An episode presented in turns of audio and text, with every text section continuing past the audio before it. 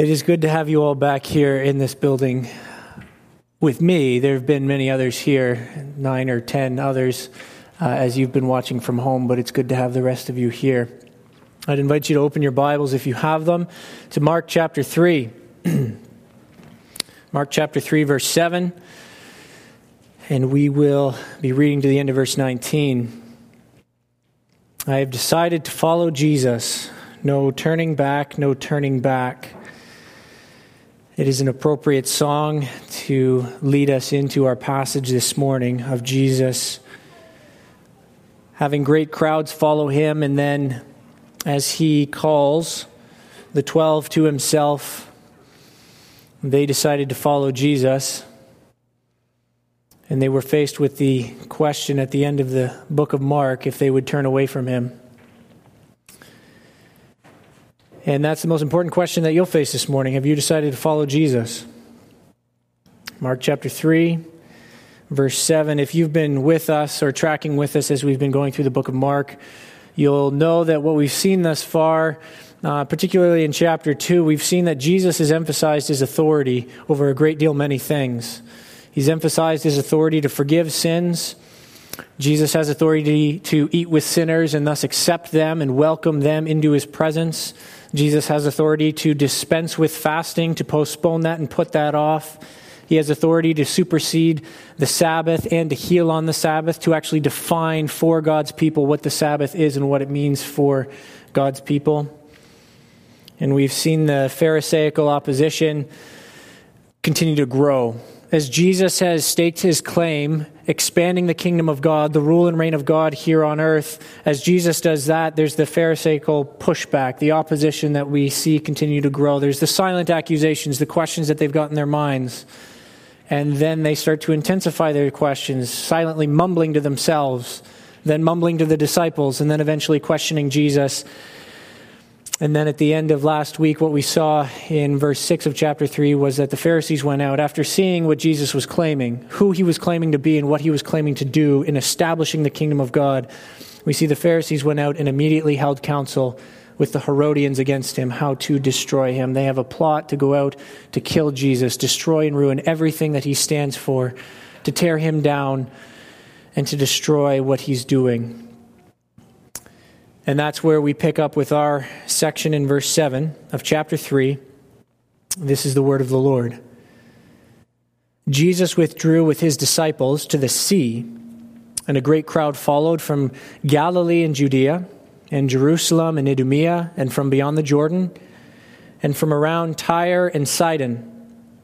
When the great crowd heard all that he was doing, they came to him, and he told his disciples to have a boat ready for him because of the crowd lest they crush him. For he had healed many, so that all who had diseases pressed around him to touch him. And whenever the unclean spirits saw him, they fell down before him and cried out, You are the Son of God. And he strictly ordered them not to make him known. And he went up on the mountain and called to him those he, whom he desired. And they came to him. And he appointed twelve whom he also named apostles, so that they might be with him, and he might send them out to preach and have authority to cast out demons. He appointed the twelve Simon, to whom he gave the name Peter, James, the son of Zebedee, and John, the brother of James, to whom he gave the name Boanerges, that is, sons of thunder, Andrew and Philip, and Bartholomew, and Matthew, and Thomas, and James, the son of Alphaeus and Thaddeus and Simon the Zealot and Judas Iscariot, who betrayed him. Would you just bow with me again as we come before the Lord, Father? We ask you now in this time to show us what it means to follow Jesus. Help us to see and understand and have this great desire to trust Him more fully and to follow Him more completely. I have many of the same things that I want to pray for, Lord, that Sam has already prayed for. We want to pray for our elders and deacons.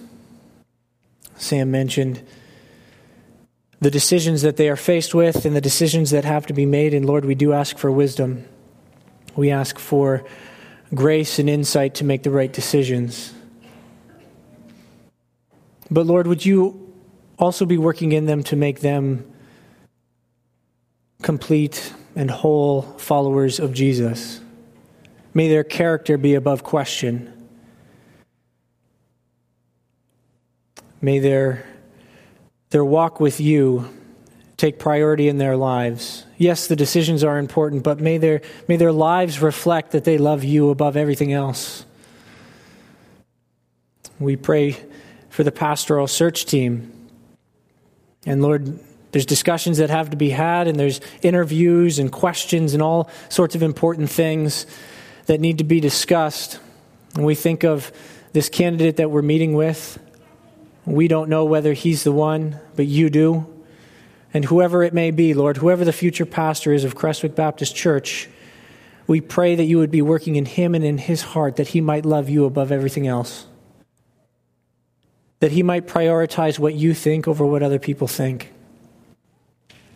That his character and his personality would be driven to professing who you are. That he would be having a great desire to preach and to teach boldly and to proclaim the truth of the scriptures.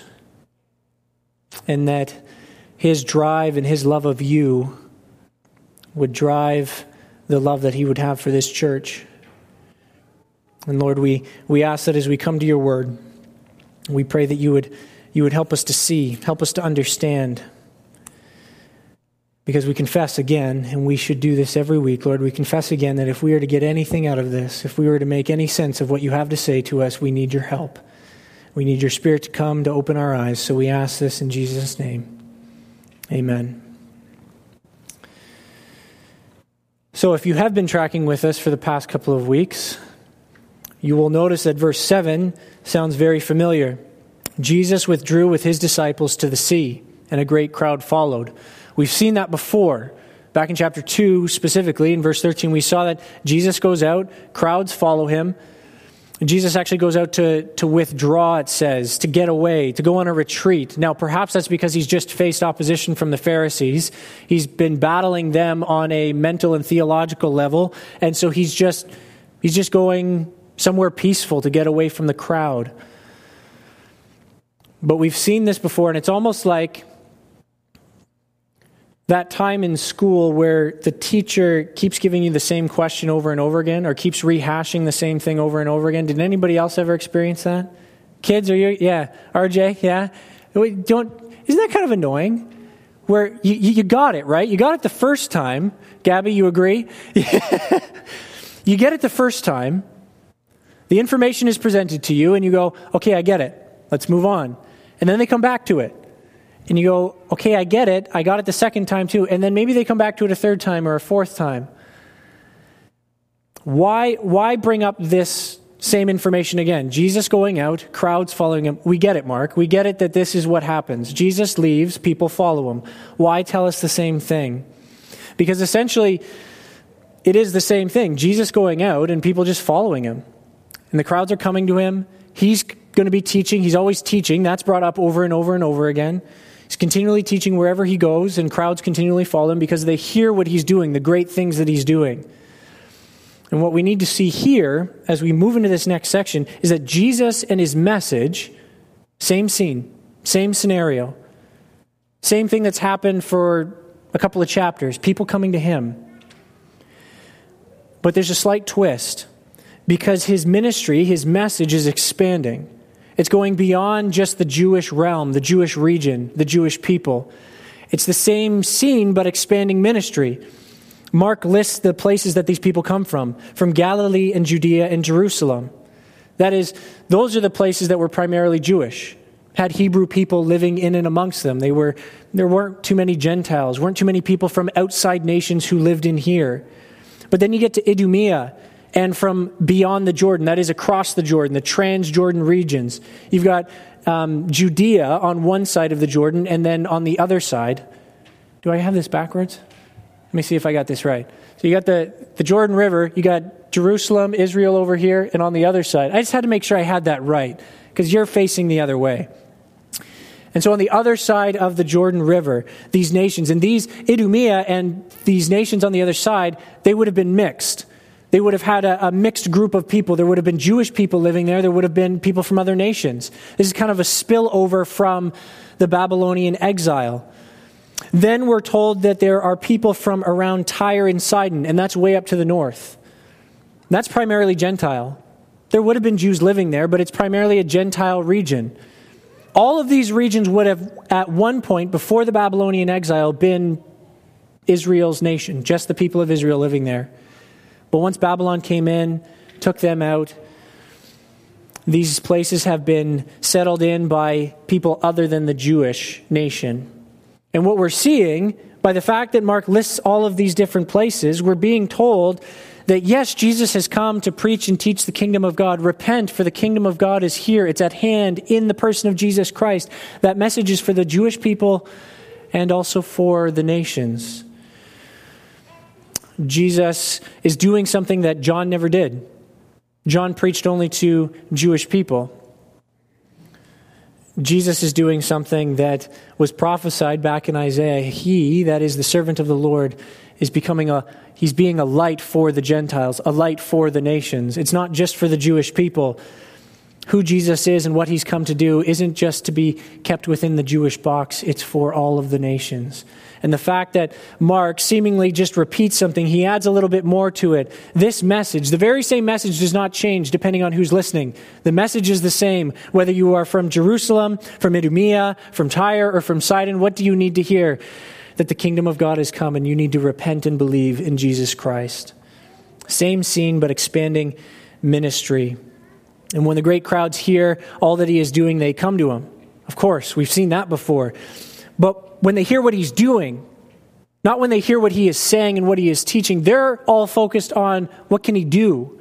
The miracles, the impressive feats that nobody else can seem to do. And their coming to him is not a response of faith. Mark does not associate their response like the four men and the paralytic. Remember that? When Jesus saw them and what they did, their actions were an act of faith. Mark never does that with the crowd. The crowd does not come to Jesus because it's a response of faith. In fact, we're actually told there's a couple of uh, words in here that seem to indicate that it's not actually a very nice experience for anybody who would have been there. And he told his disciples to have a boat ready for him because of the crowd, lest they crush him, lest they mob him. They're pressing in around him. They're falling on top of him. There's so many people, and they're just trying to get as close to Jesus as possible because they want Jesus to do something for them. And quite frankly, verse 10 is the germaphobe's nightmare. For he had healed many so that all who had diseases pressed around him. They came close to him to touch him. Why? Because Jesus can actually heal. We ought not forget about that. Because Jesus actually has compassion on everyone who comes to him. He doesn't turn these people away even though they're there for the wrong reason. What do they need? They need to hear the message that he has to preach, but he will also have compassion on their hurting, ailing, ailing and sick bodies. And so they come to him and they're in danger of actually crushing Jesus. That's why he's got the boat there. And Jesus will be crushed at one time, one day. He will be crushed on the cross. And there's that prophecy in Isaiah, that passage in Isaiah. He was crushed for our iniquities. And It was the will of the Lord, and the Lord was pleased to crush him. Isaiah 53. And Jesus will one day be crushed by the weight of the sin of the world, and he will experience and take on the full wrath of God for his people. But it's not today. It's not right now, not at this moment this whole scene is not meant to be one of quietness. You know the paintings of Jesus where he's sitting there and he's holding a lamb, and, and there's the children kind of sitting around him and he's teaching them or talking to them or something? That's not this scene. It's not a peaceful scene, it's not a quiet scene, it's not an enjoyable scene for most people. You throw in some unclean spirits into this scene and it's building up, shaping up to be kind of a raucous occasion. It's going to be loud, it's going to be rambunctious, there's going to be people pushing and shoving just to get to Jesus. Whenever the unclean spirits saw him, they fell down before him and cried out, You are the Son of God. And this is the irony of, that we find in the book of Mark is that the crowds come to Jesus over and over and over again. People will come to Jesus over and over and over again for healing, for help, for a miracle. And the irony that we see in verse 11 is that the evil spirits, the demons, the unclean spirits, the ones in direct opposition to God know more about God than the crowds do. They profess the truth of who Jesus is better than the crowds do, better than the people who are listening to what Jesus is preaching and teaching. The evil spirits profess the truth. They see the true nature of the man that stands before them, and they fall down. The crowds fell on top of Jesus.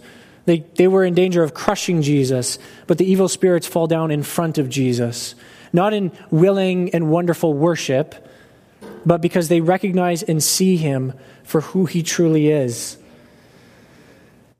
And Jesus, again, as we will see over and over and over again, Jesus has authority over them. That is, these evil spirits,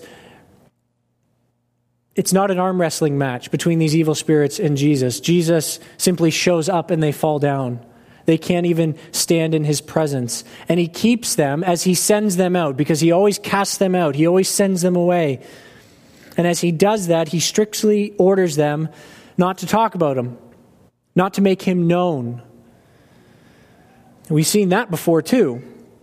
Jesus casting out evil spirits, sending people away, and saying, Don't talk about this. Don't make me known. And we talked about that a little bit a few weeks ago. Why would Jesus do that? Why would he keep the evil spirits from making him known? Well, one, it's probably because you don't want the enemy talking about who you actually are. That causes confusion. You don't want evil spirits telling the truth because can you ever trust a liar? Even when they tell the truth. If they're always a liar, how do you know when to trust them? Kind of like the boy who cried wolf. He got into trouble. Why? Because he was always telling a lie, and then all of a sudden he spoke the truth, and nobody believed him. So these evil spirits who continually want to manipulate and destroy everything that God is setting up and establishing, they profess the truth, but that would be confusing for people. So Jesus keeps them silent. Jesus keeps other people silent. He doesn't want the crowds, he doesn't want people that he heals to go out and talk about all of this because Jesus will determine when he will reveal himself, make himself known. But Jesus has already been doing that. Jesus started in chapter 2 revealing who he was, proclaiming who he was, establishing the authority that he had over these various regions of life. So, why now? Why the quietness? Why the silence? Jesus has already started to reveal himself and will continue to do so, but on his terms in his own timing, in his own ways. And as we will see in verses 13 through 19, he is going to handpick those who will reveal him, those who will talk about him, those who will be with him, and who will bring his message. He calls the 12 up on a mountain. And he went up on the mountain. We're not told exactly what mountain. And they called to him those whom he desired, and he came and they came to him. The mountain Again, we're not told. We don't know exactly which mountain this is. We don't know where it is, but we know it's a mountain. And the mountain in Mark, and particularly in the Old Testament, is not just a geographical location. It is that. But the mountain is where the Lord reveals himself. Later in the book of Mark, Jesus will go up onto a mountain with Peter, James, and John. And there he will be transfigured before them those three will see something that nobody else has ever seen before. They will see and experience something that the other nine did not get to experience. Jesus revealed himself in a more powerful way to those three at that time in that way up on a mountain. If you think of the Old Testament, the revelation that happened on mountains in the Old Testament Moses received the law of God. God revealed his perfect will and his perfect desire for his people up on a mountain, and he gave it to Moses on a mountain. And you think of Elijah and the prophets of Baal up on a mountain, and there God revealed himself to be greater and more powerful, and in fact to be the only true God of the universe over against the prophets of Baal. Baal, where is he? Is he just sleeping? Maybe he went to the bathroom. Maybe he's taking a break. No, Baal, Baal stands nowhere close to Yahweh, to God. God reveals who he is on the mountain. Noah, where did the ark come to rest? On the top of the mountain. And there God revealed to Noah the promise that never again will I destroy the earth in this way. The mountain is not just a geographical location.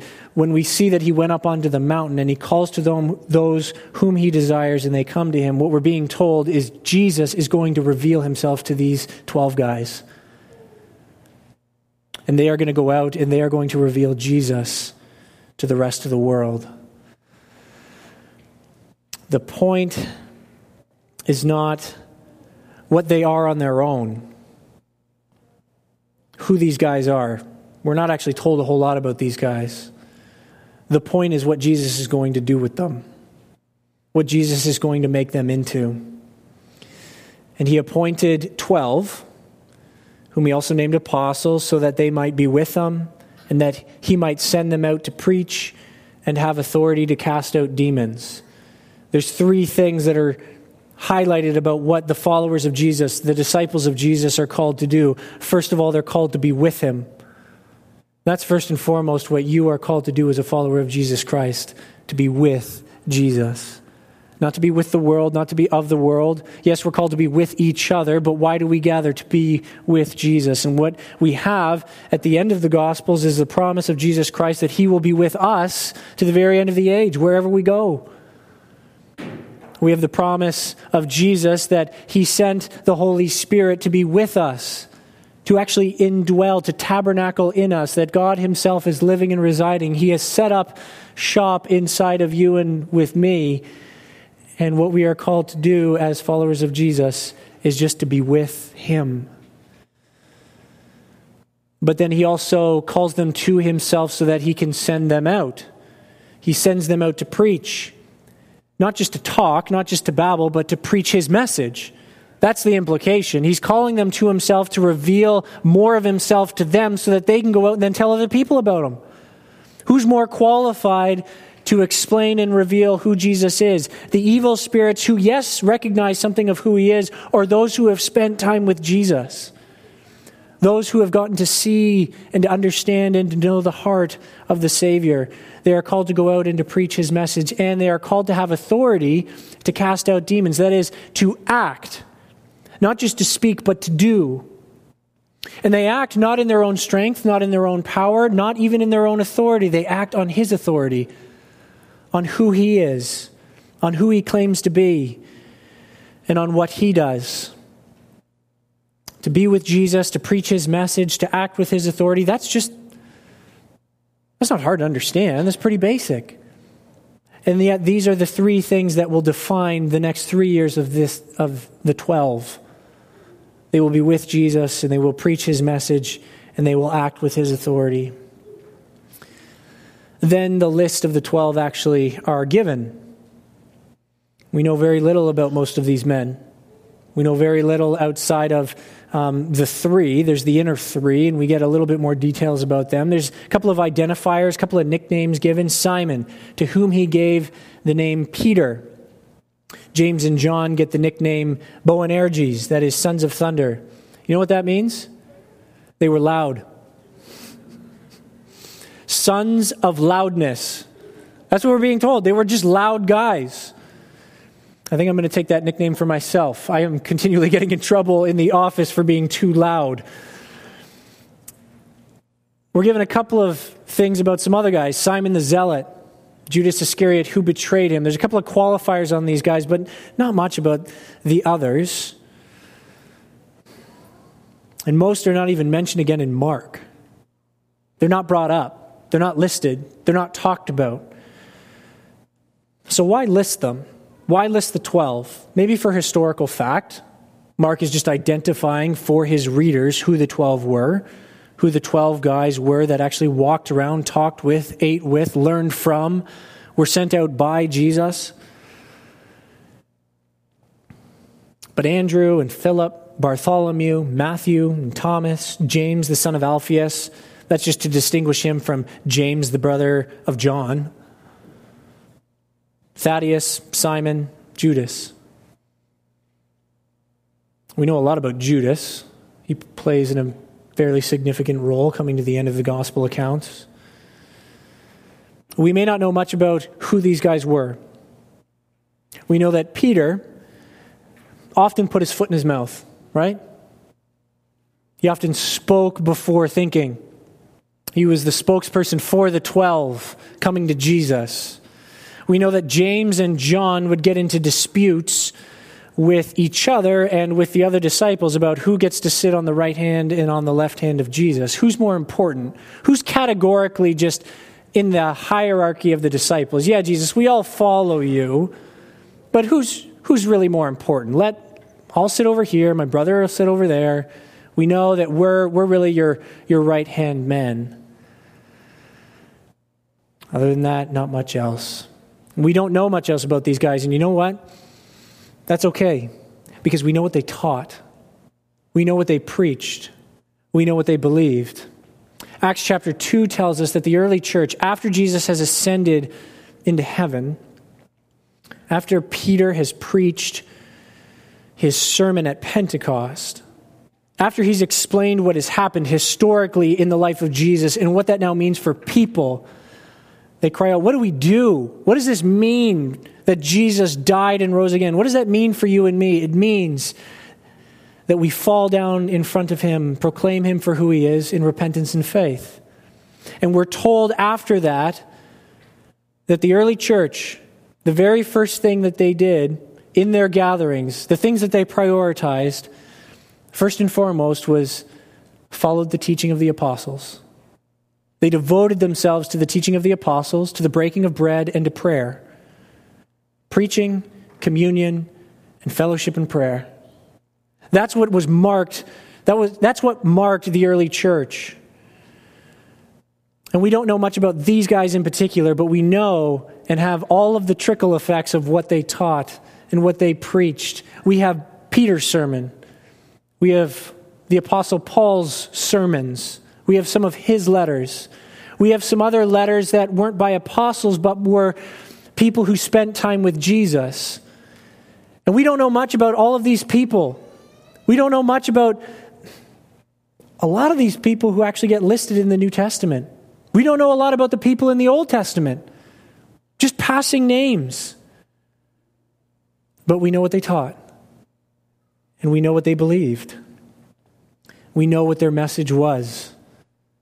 Because the message that they taught, the message that they preached and went out and, and, act, and acted on, was the same message that Jesus preached. It's the same message that the people in Jerusalem needed to hear, the people in Idumea, the people across the Jordan, the people in Tyre and Sidon. It's the same message that we need to hear today. Jesus has come. Repent and believe.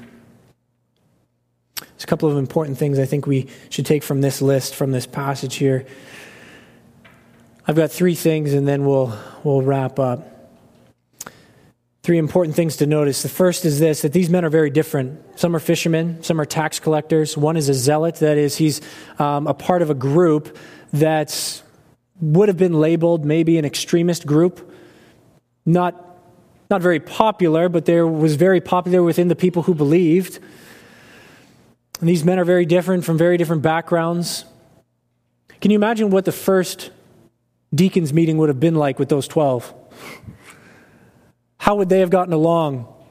How would they have worked and functioned together? Let's say Jesus actually goes, he withdraws, as he often did to pray. What did, the, what did those 12 talk about? What were the social interactions between those 12? They were very, very different people. And they were very, very different in their persuasion of how things should be done but they were all united by the same call of Christ. We mentioned this a few weeks ago when talking about Matthew, the tax collector, Levi, the tax collector, who in all likelihood collected taxes from Simon and Andrew and James and John. They're very different and they may not have got along on the outside, but they were called to be united by the one call of Jesus Christ Come follow me, come be with me. That's an important thing for you and I because you and I are more than 12 you and I are more diverse than these 12. You and I will have different opinions, different thoughts. You and I will have different personalities and character flaws and characteristics that will butt heads with other people. And yet, what we need to remember, first and foremost and above everything else, is that you and I are united by the same call of Jesus Christ to come follow him. Whatever differences, whatever discussions, and they're all important. We, we don't just sweep things un, under the rug. We have those discussions, but we remind ourselves for all the differences we have, we are one in Jesus Christ. Second thing that I think is important to recognize with this group is that Jesus did not need any of them. He didn't need any of these men to do his ministry more effectively. He didn't need any of them because he could have done a better job without them. You think of all the problems that Peter caused Jesus, the conversations that Jesus had to have because of the, the quabbles, the, the discussions that these guys had in the background how they probably actually slowed Jesus down on his ministry and on his mission. He didn't need any of them, but he chose to include them for their benefit, for their growth, for their edification. He can do all of these things, all the things that Jesus is going to have the 12 apostles do, the 12 disciples do, the things that Jesus calls us to do. He could do infinitely better. Can't he? He can certainly preach better than I can. He can lead small group Bible studies better than you can. He can do everything better than we can. So, why does he call us? There's an important thing in here. Verse 13 He called to him those whom he desired because he wants to. Not because he has to or has this great need, but because he wants to. He wants to include us. In the same way, I've probably used this example before. In the same way that Amelia and Naomi will get their stools, will get the chairs, they'll get to the counter, and they'll help Candace make cookies. Candace does not need their help in making cookies. She doesn't. Kids like to help parents make things. Amelia liked to help me change the tire on the car. And you know what? She just got in the way. It's actually a hindrance. But it's a weird feeling to have somebody in the way, to recognize that I could do something better without them. And I still love it. You love your kids just wanting to be involved in what you're doing, to be a part of what's going on. And Jesus can do all of these things far better than these disciples can and ever will. And he can do things better than you and I can. But he is pleased, he is happy. It puts a smile on his face to have his followers involved in his ministry. The last thing, we'll end with verse 19. It's very short, just actually has Judas Iscariot who betrayed him. It would have been tempting for Mark, I think,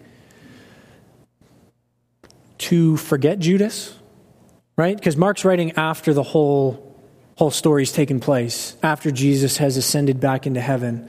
And Mark is writing, in all likelihood, to Gentile believers in Rome. He's writing to people who, who don't have a full, the full story yet. It would have been super easy and super convenient. Let's just leave Judas out of the story at the beginning. He comes in at the end, he betrays Jesus. Let's just leave him out. And he actually doesn't just list him, he, he gives that qualifier who betrayed him. Right at the outset, right at the beginning, we know we're set up for the betrayal of Judas at the end of the gospel account. And I think his inclusion reminds us that Jesus, his work, his ministry, his mission, that Jesus will accomplish his purposes despite the faults and failures of his followers chapter 14, verse 50 of Mark, we're told that after Jesus is arrested, after Judas has betrayed him, that all of them desert him and flee. So these 12, for all the faults and failures that we'll have highlighted throughout the gospel ministry, at the very end, they all desert, they all leave. And Jesus' mission didn't fail.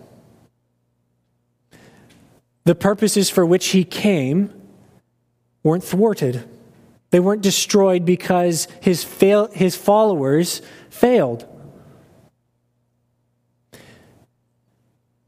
You and I are going to mess up royally in our following Jesus.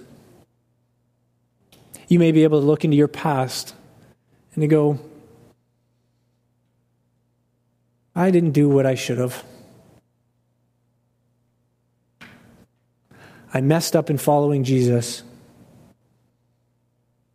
And actually, to use the biblical terminology, I sinned. This is just a personal hobby horse that I'll get on right now. I think we need to get away from the terminology of I messed up, I slipped up, I stumbled a little bit. The Bible calls that sin. And his followers are going to sin in massive ways. They are going to desert Jesus in massive ways. They are going to give every reason for Jesus to have never picked them in the first place. And that's not going to mess up the plans of God. God is working in and through our weaknesses. God is working in and through our failures and all of our faults. And actually, the fact that you and I are filled with all of these different failures and Jesus still accomplishes that which he came for. Jesus still continues to expand the kingdom, even though we do everything to actually cause the kingdom to, to be pulled back. That gives God glory when he uses the weak. Because when you and I are weak and things still happen, the kingdom still marches on, the kingdom still advances, that means that Jesus is doing something that Jesus is still at work, that despite all of the things that could cause us to get in the way, Jesus still changes the tire. Jesus still bakes the cookies, even though we've put the flour all over the place. And he's actually pleased to have us involved. That doesn't mean that we stop caring. That doesn't mean we close our doors because Jesus can do it better. That doesn't mean that we just pack up and we, we don't even try.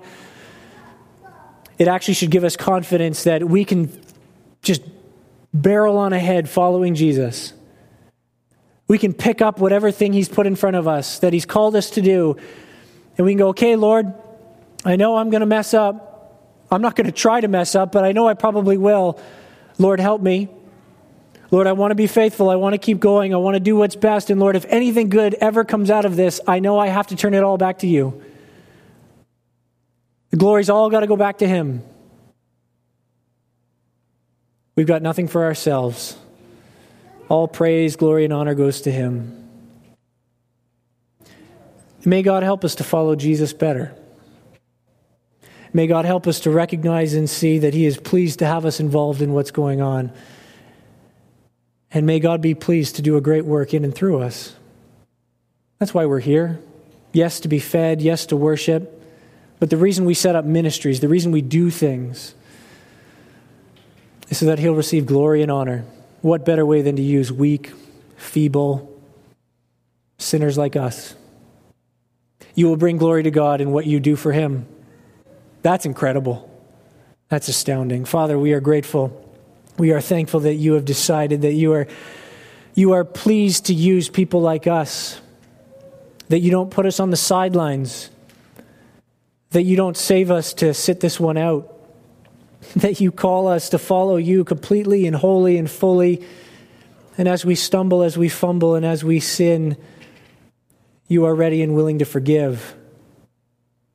We're so grateful that you are willing and pleased to use us and that you're pleased to use us for the furthering of your kingdom. Find us faithful, Lord. We ask these things in Jesus' name. Amen.